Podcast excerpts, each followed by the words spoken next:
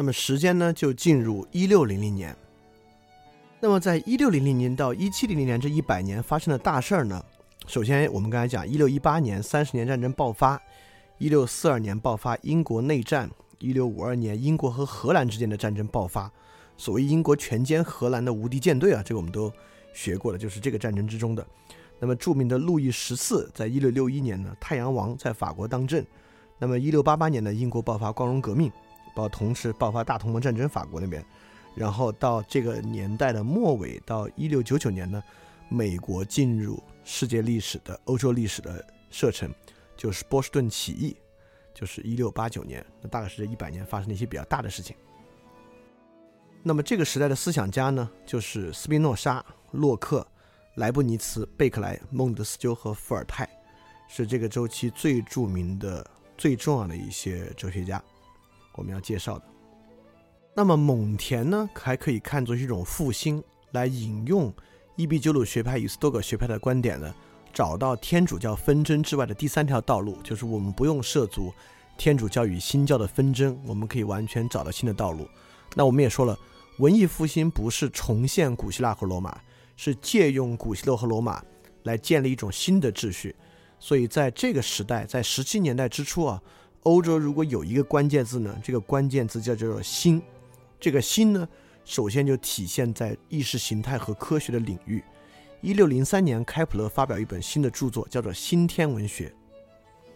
不用说，这个就是直指托勒密体系，就开普勒用自己的算法算出新的天文学公式，并没有很快受到人们的认可啊。但之后人们不断的随着观测技术，伽利略发明了这个天文望远镜之后，不断的随着观测技术的革新，发现开普勒是对的。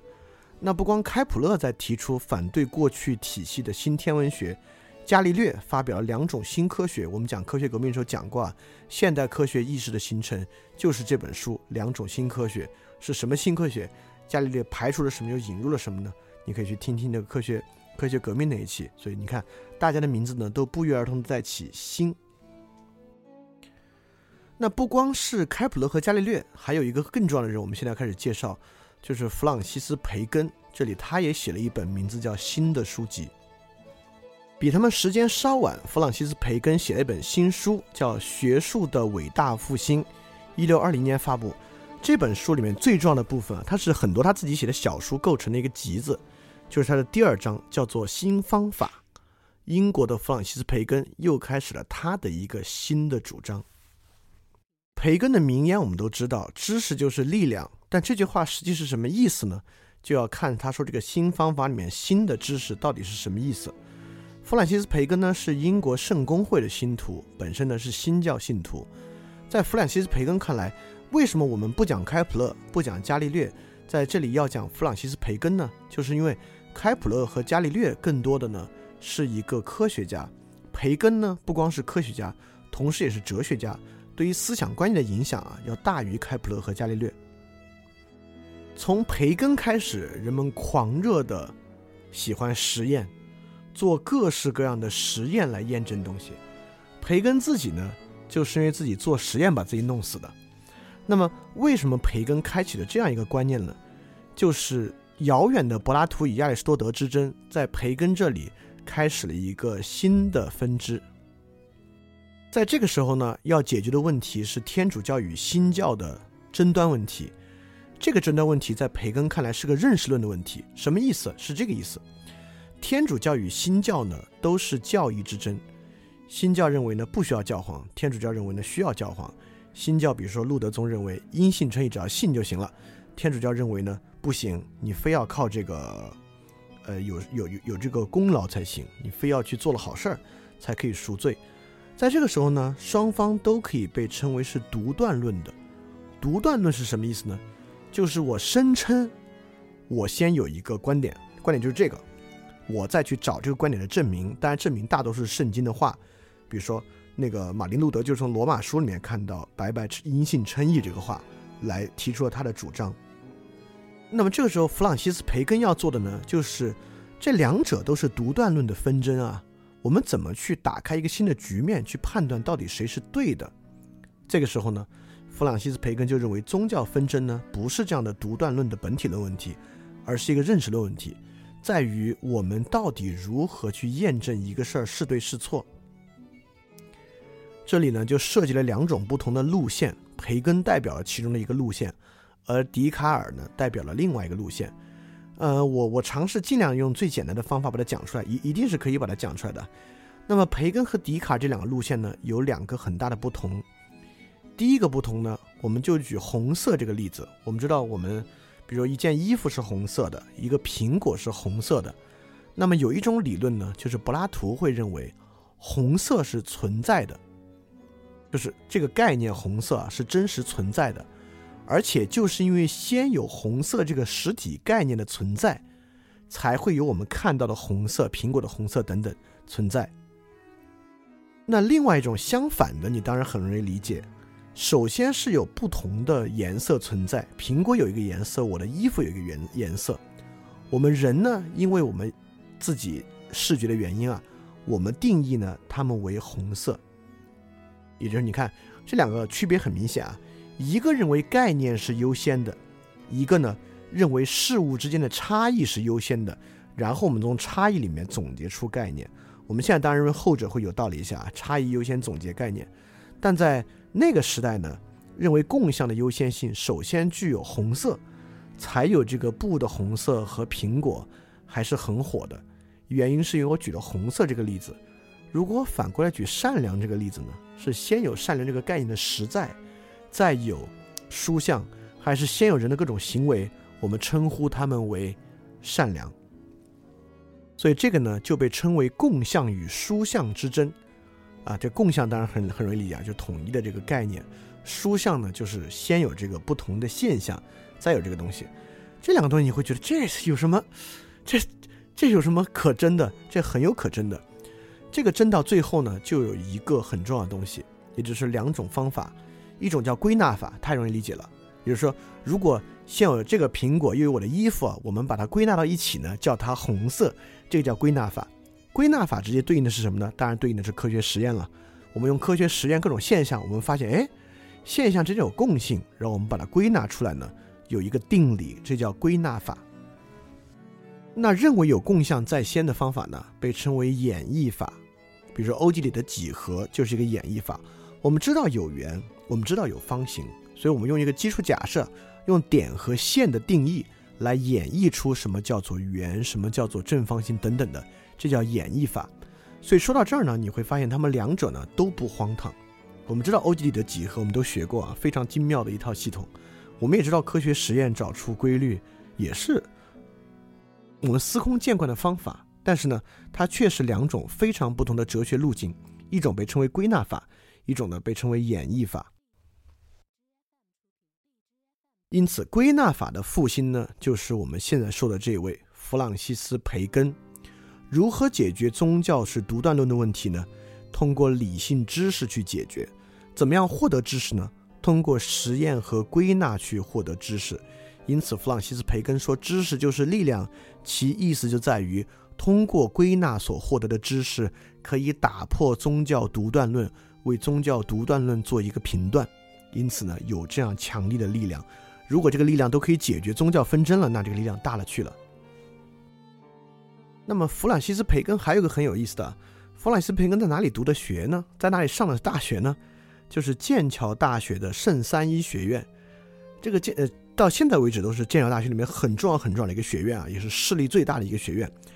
这个圣三一学院是谁建的呢？是亨利八世建的，就是我们上期刚刚讲过，因为要离婚，教皇不让他离婚，愤然建立英国国教圣公会的那位国王。因此他建立这个学校呢，不必说这个学校是强烈的反经验哲学的，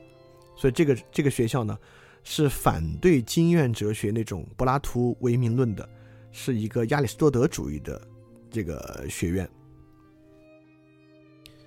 所以在这里产生归纳法呢，就并不奇怪，它是呃算是洋气亚里士多德主义的。那么还有一个我们就要问了，就是我们当然知道后来在欧洲大陆呢是这个演绎法，就是笛卡尔。在这里呢是这个归纳法。我们就要问了，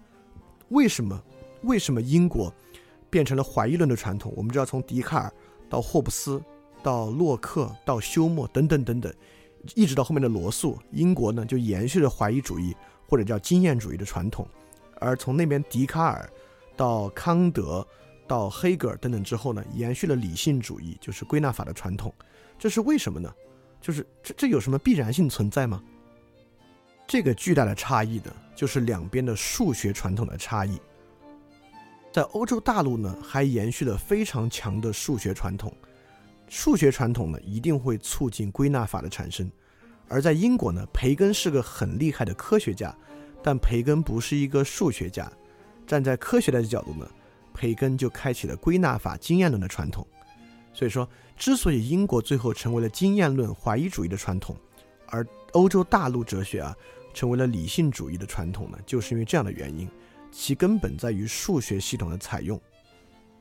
当然，经验论和这个呃这个归纳法和演绎法到极端呢都很奇怪。培根之后呢，英国兴起了一阵试验之风，大家都想搞实验，园丁也搞实验，然后水利工人也搞实验。所以霍布斯就因为霍布斯跟培根是同时代的人啊，就讽刺培根开了一个坏头。就培根之后呢，整个伦敦都是奇奇怪怪的做实验的人。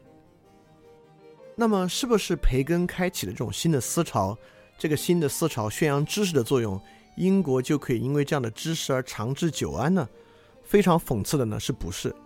就在培根发表他的伟大著作《学术的伟大复兴》之后的二十二年之后，英国内战打响。那我们就要问了，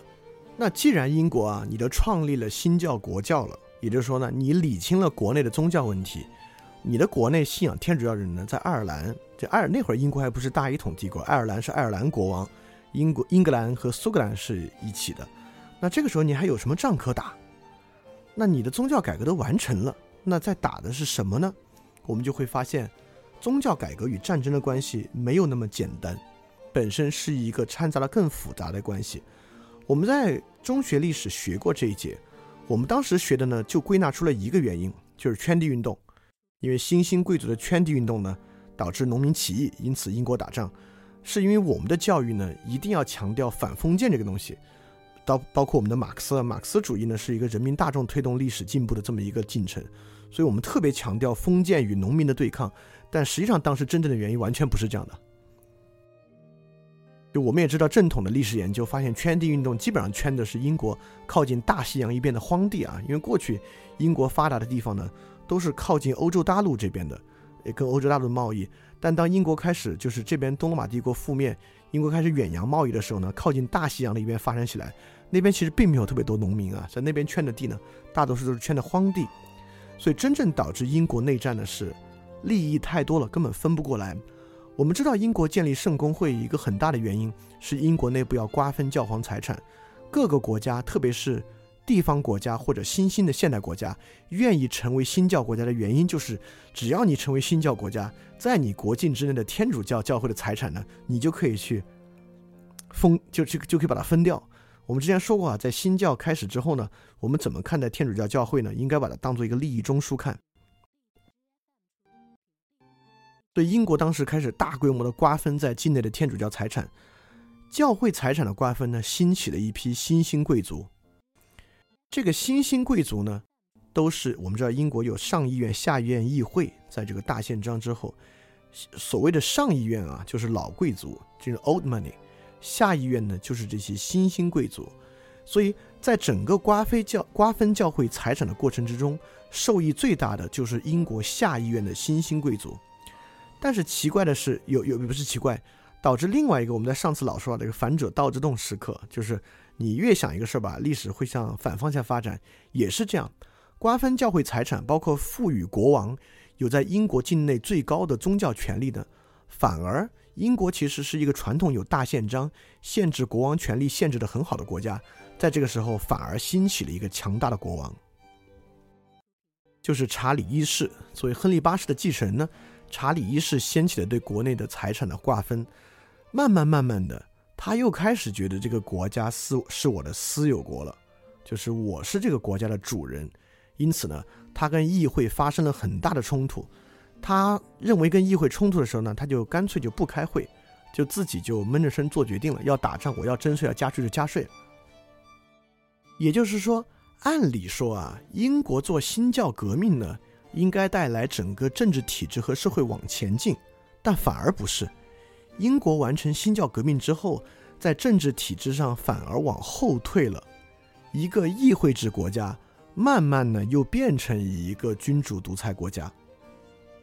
这个战争的过程不表，但我们知道是下议院清教徒最终获得了胜利。著名的我们都知道这个人啊，克伦威尔在英国历史上很有这个争议的一个人物，很多类似于休谟认为这就是个大叛徒，是个大恶棍，也有很多英国史学家认为这是英国史上的大英雄。我们这个是个更复杂的问题，我们暂且不管。反正呢，下议院清教徒最终取得大胜。你看啊，英国已经慢慢要从议会制国家跨跨入这个君主专制国家了。现在就因为这个内战呢，英国往前超越性的跨了一大步。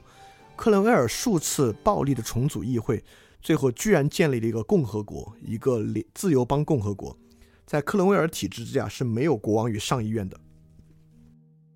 也就是说，内战呢导致英国的政治体制大跨步前进，直接从这个君主专制国变成了一个共和国。当然呢，我们也会发现关键人在历史中的重要作用，就像我们之前说胡斯战争之中那位将领，他一死呢，这边就捷克就输了，这边也一样。克伦威尔一死呢，克伦威尔的儿子根本没有他爸这样的魄力和军事才能统领军队，很快王朝复辟，开始血腥镇压。而且就这样一往后退，退得更厉害，就是王朝复辟两任呢都是天主教国王，特别是之后继位的詹姆斯二世，不仅复辟了王朝，看起来天主教在英国都要复辟了，因为他自己是个天主教国王，他开始任命很多天主教的国王在呃，不是任命很多天主教的神父在国在国内担任很多职务，而且也强迫要求圣公会的牧师在布道的时候说明英国国内宗教自由，天主教和圣公会圣公会在英国国内都是合法的。所以你会发现这个事情呢，给我们对于历史认识一个很大的启示。英国的新教改革呢，看起来是一个很进步的观念，却塑造了一个君主独裁制的君王。一个君主独裁制的君王呢，看起来是个很落后的事情，但却直接促进了共和国的开始。共和国呢，看起来是英国一个非常站在现代意义上很进步的事情，却居然连天主教都要在英国再次复辟了。所以说这个历史前前后后前前后后的这个变化，让我们不禁感觉就黑格尔对于这个辩证法的把握可能还真是很有道理。那么这个时候我们进一步的总结，包括之后的光荣革命啊，为这个事儿画上一个句号。我们几乎几乎可以看出来历史是螺旋上升的，可以这么说，按照就是至少是这段历史，我们大概能相信呈现出一个螺旋上升的态势。所以说在这里我们可以多提一句，在中国为什么没有这样的事情？为什么中国到清朝末年的时候，到英国人打进门来的时候，在这么一个烂糟糟的变来变去的国家最后变得那么强大？就是在这样变来变去的过程之中，这个国家形成了之后一直稳固并且持续有活力。也就是说，我们可以想象英国这个国家一直在剧烈的调整，调过了往回调一点，又调过了再往前调一点，往后调一点，直到调到它最合理的那个点。就是因为利益矛盾斗争的有够厉害，但在我们那儿呢，就是因为大一统的中华帝国实在太强了，一直没有什么力量来让你好好的调试调试，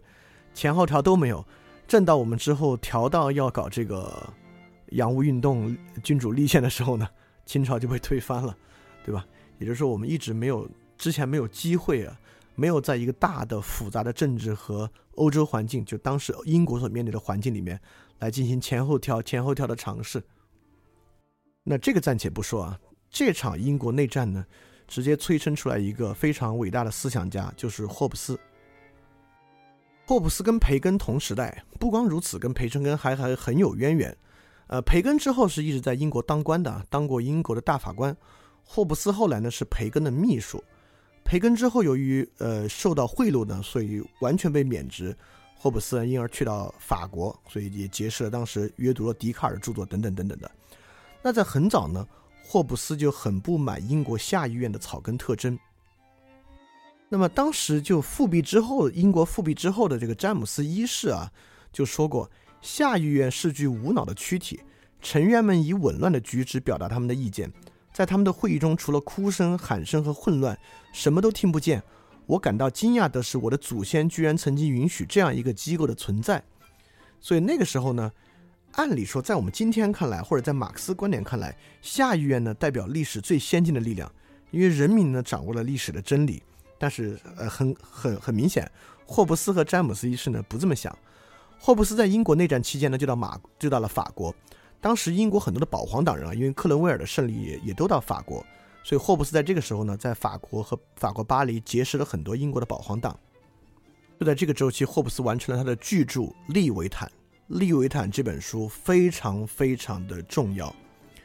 霍布斯、呃、当然霍布斯为什么不是一流哲学家呢？是因为霍布斯的观点特别厉害，但霍布斯的人文素养要差一点，所以霍布斯的论述呢非常的粗糙，所以霍布斯本人不能跻身一流哲学家，但霍布斯作为一个思想家对于后世的影响呢却是无远弗届的，可能比那种最大的哲学家的现实影响还要多。就是因为霍布斯的《利维坦》提出了一个非常现实主义的国家选择，就是利维坦式的威权国家。我就说一句，今天我们这个国家就是利维坦式的威权主义国家，霍布斯直接影响了我们这个国家现在的进程。那我们就要说一句，霍布坦或霍布斯的这种国家，这个著作到底影响大大在哪里？它大在这个地方，大在证明了这种国家的合法性。那么霍布斯解决的当然是英国内战的问题，作为一个英国人，所以他要解决的是在这个情况之下，什么国家什么样的政体对于当时的英国具有合法性，意思是说这样的政体是最适合当时英国的，并且回答了这样的政体是为什么的问题。这个问题啊，在二十一世纪的时代真是太重要了。我们现在意识之中意识到的现代国家的根本是法国大革命之后形成的国家，自由平等民主的当时法兰西共和国的国家范本。现在大多数国家在宪法里写的呢也是这样的，但是你不管看新加坡，看现在的中国，看美国的棱镜门等等等等，实际上在每个国家的宪法背后，每个国家几乎现代国家都是利维坦式的威权主义国家。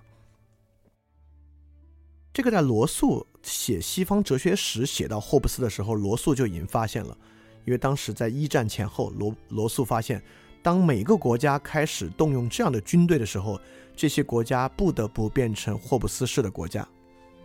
那霍布斯是一个教徒啊，在在当时呢，当然最有力的国家合法性证明就是神学的合法性，不管是君权神授，还是你的君权呢与神权有关系，这是当时逃不开的。霍布斯的伟大革新之处呢，是带来了一个新的局面。霍布斯做了这样的一个神学论证，也就是说呃，耶稣基督预言天国必将降临，在天国之后呢，唯一合法的政体当然是神国了，就是以神权为主的国家。但是在天国来临之前，耶稣基督说过神的归神，凯撒的归凯撒，所以霍布斯认为在天国来临之前是利维坦的国家。在这里他延续了这个培根的怀疑论，也就是说神的世界和神的国家是完全不可知的，意思是说，因为世界上作为一个天主教徒啊，或者作为一个新教徒、一个圣公会的教徒来讲，即使你在现世，你最大的价值是来世，人的超越性呢是来源于神的世界，是来源于救赎之后的世界，而这个世界呢，对于现在来讲是不可知的。但是传统的怀疑论是不分的。传统的怀疑论认为现世也是属于神的世界，虽然神的天国还没有降临，但现世依然运行在神权之下。而神呢，唯名论的观点认为神是只符合矛盾律，我们上次讲过，因此是不可知的。霍布斯一个伟大的创举就是所谓的利维坦阶段的国家，意思是说神的世界是不可知的，但是现世是可知的。可知的基础是什么呢？就是自然法与自然状态。霍布斯认为人的自然状态就是所有人对所有人的战争，所以霍布斯你可以管它是人性本恶啊，怎么样都行，如果能帮助你更好的理解它，也就是霍布斯认为有一种基础人性，这个基础人性认为在有社会和国家之前，人与人的关系就是互相征战，因此这个是人要形成国家的一个基础。你看合法性来了，也是合法性不来源于神权，而来源于一个现实的免战的诉求。由于人和人之间不想打仗，因此我们要缔结形成国家。对，社会契约论的萌芽也在霍布斯，所以霍布斯真的很伟大。所以我虽然我们之前可能没怎么学过他啊，但你总听过利维坦，听过霍布斯，伟大之处就在于很多现代制国家的起源都在他这儿。霍布斯认为，由于人之后要避免这种互相征战的状态，因此我们签订契约，形成国家。所以国家成立的基础和国家的第一要务就是避免所有人对所有人的战争。在这个事物之上，国家应该拥有最高权威的绝对权利。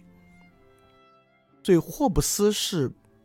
不认为议会制国家是最好的国家的。霍布斯他提出的观点非常现代，而且可能真的很有现实意义。霍布斯认为好的国家是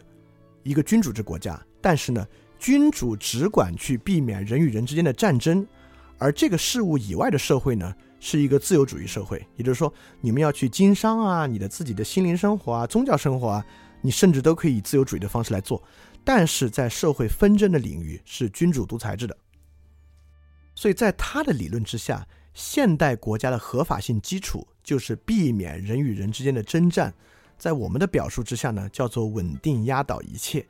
也就是说，我们经常会说啊，如果国家不这样管呢，可能就会乱了，乱了不好啊，所以国家多做一点呢，甚至侵犯我们的隐私都都没问题，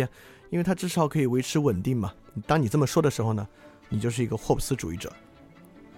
之前有一个评价新加坡李光耀，因为我们国家的我不敢说太多，我们说新加坡总无所谓啊，但你要知道现在我们跟新加坡是一模一样的路径啊，我就不多说了。